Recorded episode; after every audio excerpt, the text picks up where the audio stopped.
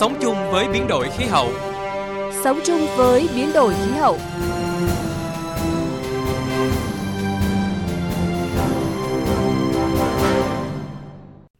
Xin kính chào quý vị và các bạn. Dự thảo Chiến lược Quốc gia về biến đổi khí hậu giai đoạn đến năm 2050, lộ trình hiện thực hóa cam kết của Việt Nam tại COP26. Các giải pháp sáng tạo của nước Mỹ trong hành trình giảm phát thải khí nhà kính là những nội dung đề cập trong chương trình Sống chung với biến đổi khí hậu ngày hôm nay. Thì là nó quấn hết, con cứ đi lần lượt theo từng đợt. Đã biết làm cái gì. Sinh kế bị đe dọa. Cuộc sống bị đảo lộn. Hành động ngay để thích ứng biến đổi khí hậu. Hãy nghe Sống chung với biến đổi khí hậu, phát sóng 14 giờ 35 phút thứ 5, phát lại 13 giờ 45 phút thứ 6 hàng tuần trên kênh Thời sự VV1, tần số FM 100 và AM 675. Sống chung với biến đổi khí hậu, sống xanh hôm nay, bền vững tương lai. Thưa quý vị và các bạn, vừa qua Bộ Tài nguyên và Môi trường đã tổ chức hội thảo tham vấn dự thảo Chiến lược Quốc gia về biến đổi khí hậu giai đoạn đến năm 2050 nhằm lấy ý kiến từ các đối tác phát triển và các nhóm chuyên gia để hoàn thiện dự thảo.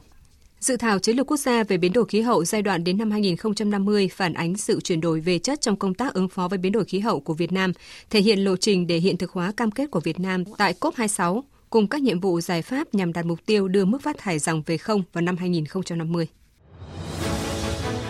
Dự thảo Chiến lược Quốc gia về biến đổi khí hậu giai đoạn đến năm 2050 đề ra các mục tiêu chủ động thích ứng hiệu quả, giảm mức độ dễ bị tổn thương, tổn thất và thiệt hại do biến đổi khí hậu, giảm phát thải khí nhà kính theo mục tiêu phát thải ròng bằng không vào năm 2050, tận dụng cơ hội từ ứng phó biến đổi khí hậu để chuyển dịch mô hình tăng trưởng, nâng cao sức chống chịu và cạnh tranh của nền kinh tế, đóng góp tích cực, trách nhiệm với cộng đồng quốc tế trong bảo vệ hệ thống khí hậu trái đất. Bà Kathleen Grayson, trưởng đại diện thường trú UNDP, quyền điều phối viên Liên Hợp Quốc tại Việt Nam nhận định, dự thảo chiến lược quan trọng này sẽ tạo nền tảng vững chắc cho các kế hoạch và chính sách về khí hậu và năng lượng quan trọng khác, chẳng hạn như quy hoạch điện 8 và kế hoạch tổng thể cho phát triển năng lượng, cập nhật kế hoạch thích ứng quốc gia NAP và chiến lược tăng trưởng xanh. Chiến lược này, một khi đã thông qua, sẽ giúp toàn xã hội hành động có trách nhiệm hơn trong việc bảo vệ môi trường khí hậu. Đánh giá cao một số phương án liên quan đến việc thích ứng với biến đổi khí hậu được đề cập trong dự thảo, bà Kathleen Grayson, trưởng đại diện thường trú UNDP, quyền điều phối viên Liên Hợp Quốc tại Việt Nam cho rằng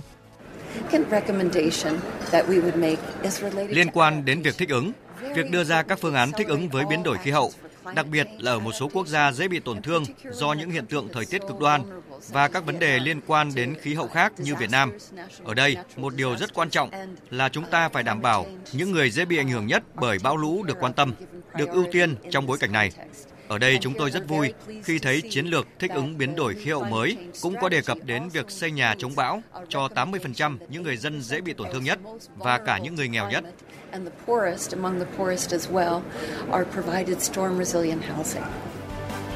Cùng quan điểm với đại diện của UNDP,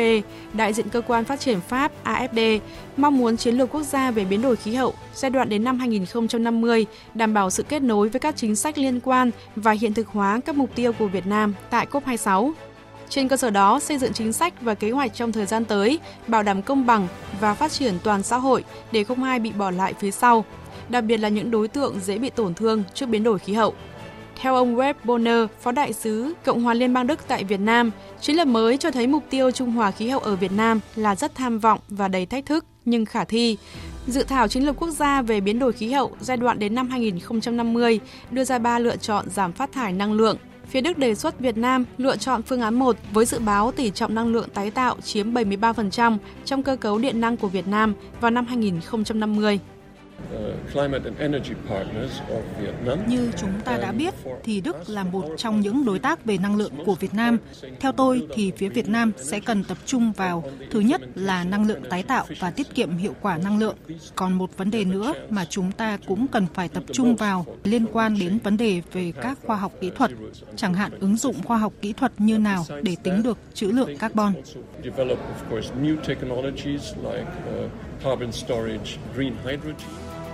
Bên cạnh đó, đại diện các cơ quan, tổ chức quốc tế cũng nhấn mạnh đến vai trò chủ đạo của chính phủ và tầm quan trọng của khu vực tư nhân để thực hiện hiệu quả các giải pháp của chiến lược.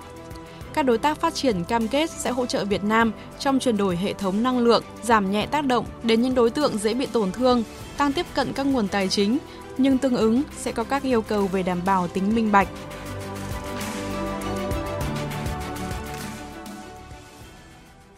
Thưa quý vị, thưa các bạn, để thực hiện mục tiêu đưa mức phát thải dòng về không vào năm 2050, dự thảo chiến lược quốc gia về biến đổi khí hậu giai đoạn đến năm 2050 đã tính toán chi tiết các phương án giảm phát thải cho các lĩnh vực năng lượng, nông nghiệp, lâm nghiệp, sử dụng đất, chất thải, các quá trình công nghiệp và sử dụng sản phẩm công nghiệp đến năm 2050. Trong đó, năng lượng được nhận định là lĩnh vực then chốt để thực hiện mục tiêu đề ra. Bộ Tài nguyên và Môi trường đã đề xuất 3 phương án giảm phát thải. Trong đó, phương án 1 có tỷ trọng năng lượng tái tạo cao, chiếm 73% tổng năng lượng vào năm 2050, nhất là tỷ lệ điện mặt trời. Vậy ngành năng lượng của Việt Nam sẽ có những thay đổi thế nào và thách thức ra sao trong thời gian tới? Sau đây, chúng tôi có cuộc trao đổi với ông Phạm Văn Tấn, Phó Cục trưởng Cục Biến đổi Khí hậu, Bộ Tài nguyên và Môi trường. Mời quý vị và các bạn cùng nghe. Thưa ông, trong dự thảo chiến lược quốc gia về biến đổi khí hậu giai đoạn đến năm 2050 thì ngành năng lượng được nhận định là lĩnh vực quan trọng để chúng ta thực hiện được mục tiêu mà dự thảo đã đề ra. Vậy ngành năng lượng của Việt Nam sẽ có những cái thay đổi như thế nào và thách thức ra sao trong thời gian tới? Trong cái chiến lược thì có hai phần. Phần thích ứng biến đổi khí hậu đối với chúng ta là một cái đất nước chịu nhiều tác động của biến đổi khí hậu thì chúng ta vẫn phải tiếp tục thực hiện những cái nội dung thích ứng biến đổi khí hậu như chúng ta đã làm từ trước đến giờ và phải làm mạnh mẽ hơn vì biến đổi khí hậu ngày càng phức tạp. Riêng về giảm nhẹ phát thải khí nhà kính, có thể thấy lĩnh vực năng lượng chiếm từ 70 cho đến 80% cái lượng phát thải khí nhà kính của Việt Nam. Vì vậy, khi thực hiện cái chiến lược này, cái nội dung giảm nhẹ phát thải khí nhà kính, đưa phát thải về không thì cái mảng năng lượng cũng cần phải quyết tâm rất là cao. Thì trong quá trình xây dựng chiến lược, chúng tôi đã tham khảo cái quy hoạch điện 8 của Bộ Công Thương trình Chính phủ rất là nhiều lần, thời gian vừa qua 6 lần. Thì cả 6 lần đấy chúng tôi đều nghiên cứu rất là kỹ xem những cái định hướng của cái quy hoạch đó để làm thế nào phối hợp giữa cái định hướng trong chiến lược này và những cái nội dung của quy hoạch điện 8 nó không bị vênh nhau vì đều là cái văn bản của Chính phủ. Và có thể thấy rằng để thực hiện được cái mục tiêu giảm phát thải khí nhà kính của Việt Nam vào năm 2050 thì cái lĩnh vực năng lượng chúng ta cũng phải quyết tâm rất cao để chuyển cái năng lượng than hiện nay chúng ta đang sử dụng chuyển dần sang những cái năng lượng tái tạo, năng lượng có ít phát thải khí nhà kính hơn như dầu, như là năng lượng khí thay cho năng lượng than. Và để thực hiện nhiệm vụ đó, có thể thấy ngoài cái nguồn lực mà chúng ta thực hiện cái quy hoạch điện 8 đang trình Chính phủ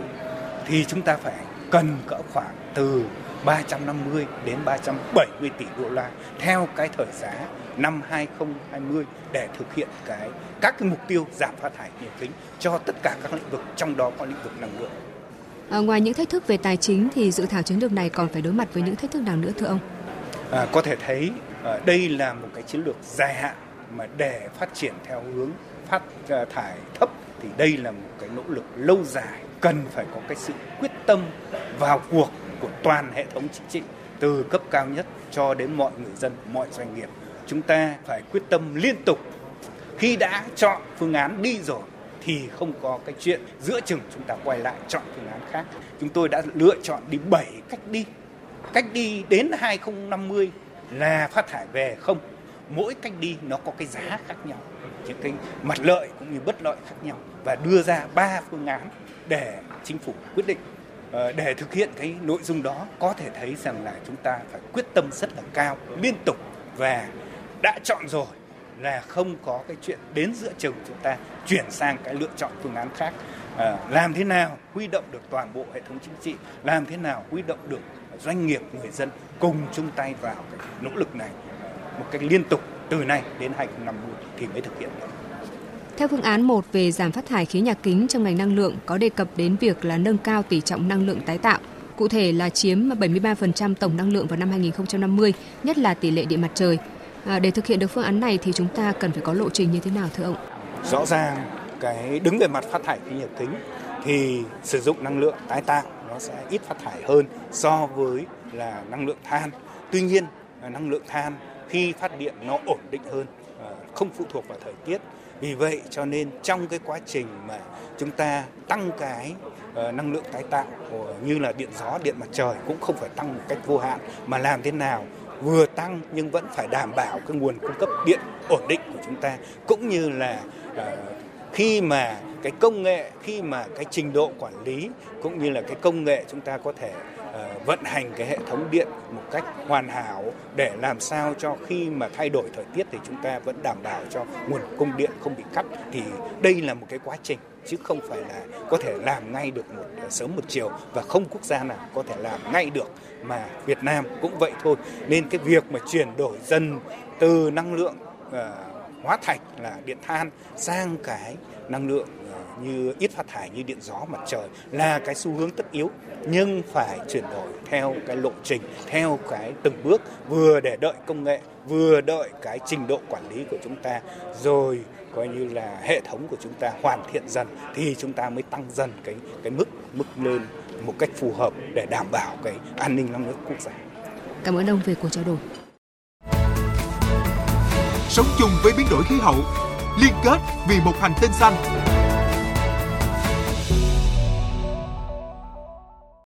Thưa quý vị và các bạn, có lẽ chưa bao giờ vấn đề phát triển năng lượng tái tạo, hạn chế phát thải khí gây hiệu ứng nhà kính để cứu lấy trái đất và môi trường lại trở nên nóng như bây giờ ở khắp nơi trên thế giới. Những năm gần đây, với hàng loạt các ý tưởng cách thức mới sáng tạo đã và đang được đưa vào thử nghiệm, ứng dụng nhằm kiểm soát khí thải không chỉ bởi các nhà khoa học, giới doanh nghiệp mà cả những người dân bình thường, nước Mỹ đã cho thấy những bước đi mạnh mẽ trên hành trình giảm phát thải khí nhà kính. Trong thời kỳ hàng nông sản của nước Mỹ gặp khó bởi chiến tranh thương mại Mỹ-Trung khiến xuất khẩu nông sản giảm mạnh, nông dân Mỹ đã kiếm thêm thu nhập bằng bán điện mặt trời được sản xuất ngay trên những nông trại rộng lớn ngập tràn ánh nắng của mình. Những khu đất rộng lớn để không được các công ty điện thuê lại để đặt các tấm pin mặt trời. Ví dụ ở ngoại ô thành phố Saint Paul, thủ phủ bang Minnesota, nhà máy điện ở địa phương ký hợp đồng dài hạn tới 20 đến 22 năm, trả cho mỗi người nông dân khoảng 14.000 đô la Mỹ mỗi năm để mua điện sản xuất từ các tấm pin mặt trời đặt trên nông trại của họ. Nếu không muốn cho thuê, người nông dân có thể tự lắp các tấm pin mặt trời, tận dụng nguồn ánh nắng ngập tràn chói chang để sản xuất điện và giảm bớt phần nào hóa đơn tiền điện của mình trong thời buổi khó khăn. Theo tính toán của các công ty điện và một số hội bảo vệ môi trường ở Mỹ, thì dù cho thuê đất hay tự sản xuất điện mặt trời, thì mỗi tháng nông dân Mỹ cũng thu được ít nhất khoảng 1.000 đô la Mỹ từ nguồn này. Phong trào nông dân sản xuất điện mặt trời đã nhanh chóng lan rộng tới 30 bang của nước Mỹ. Và theo số liệu của Bộ Nông nghiệp Mỹ, tính tới hết năm 2017, đã có 90.000 nông trại sử dụng thiết bị chạy bằng điện mặt trời, gấp 3 lần con số này vào năm 2012. Trong cuộc chiến chống biến đổi khí hậu, từ lâu các nhà khoa học đã khẳng định rằng cây cối là những đồng minh tuyệt vời nhất của con người. Vấn đề chỉ là ứng dụng như thế nào để có thể phát huy hiệu quả tối đa mà thôi. Chính vì vậy, ngay trong năm 2019, một nhóm các nhà khoa học ở Mỹ một lần nữa kêu gọi nước Mỹ tăng cường sử dụng gỗ ép tấm lớn làm vật liệu chính xây nhà, kể cả nhà cao tầng, bởi gỗ chính là câu trả lời hữu hiệu đối với vấn đề kiểm soát khí thải nhà kính. Ngay sau đó đã có 2 nhà máy sản xuất gỗ ép tấm lớn phục vụ cho xây dựng nhà cao tầng đi vào hoạt động ở bang Washington và bang Maine. Nếu gỗ ép chịu lửa trở thành vật liệu xây dựng chính của thế kỷ 21 thì chắc chắn lượng khí thải carbon sẽ giảm đáng kể trong tương lai, bởi một phần lượng khí thải carbon trên trái đất của chúng ta nhiều như hiện nay là do được tạo nên bởi thép và bê tông, hai loại vật liệu phổ biến trong xây dựng. Đồng hành cùng với chính phủ và người dân, các doanh nghiệp lớn ở Mỹ như Google hay Amazon, Tesla hay Facebook luôn đi đầu trong công cuộc ứng dụng năng lượng tái tạo và kiểm soát khí thải một cách thiết thực bằng cách mua điện sạch hoặc tự sản xuất điện sạch. Đặc biệt hơn nữa, xu hướng các công ty lớn ở Mỹ bắt đầu mua và sử dụng những tấm pin mặt trời, pin điện gió có kích thước rất lớn và có thể lưu trữ lượng điện chưa sử dụng một cách an toàn, hiệu quả, đang phát triển rất nhanh. Và chắc chắn giá của các loại pin này cũng sẽ phải chăng hơn rất nhiều trong tương lai.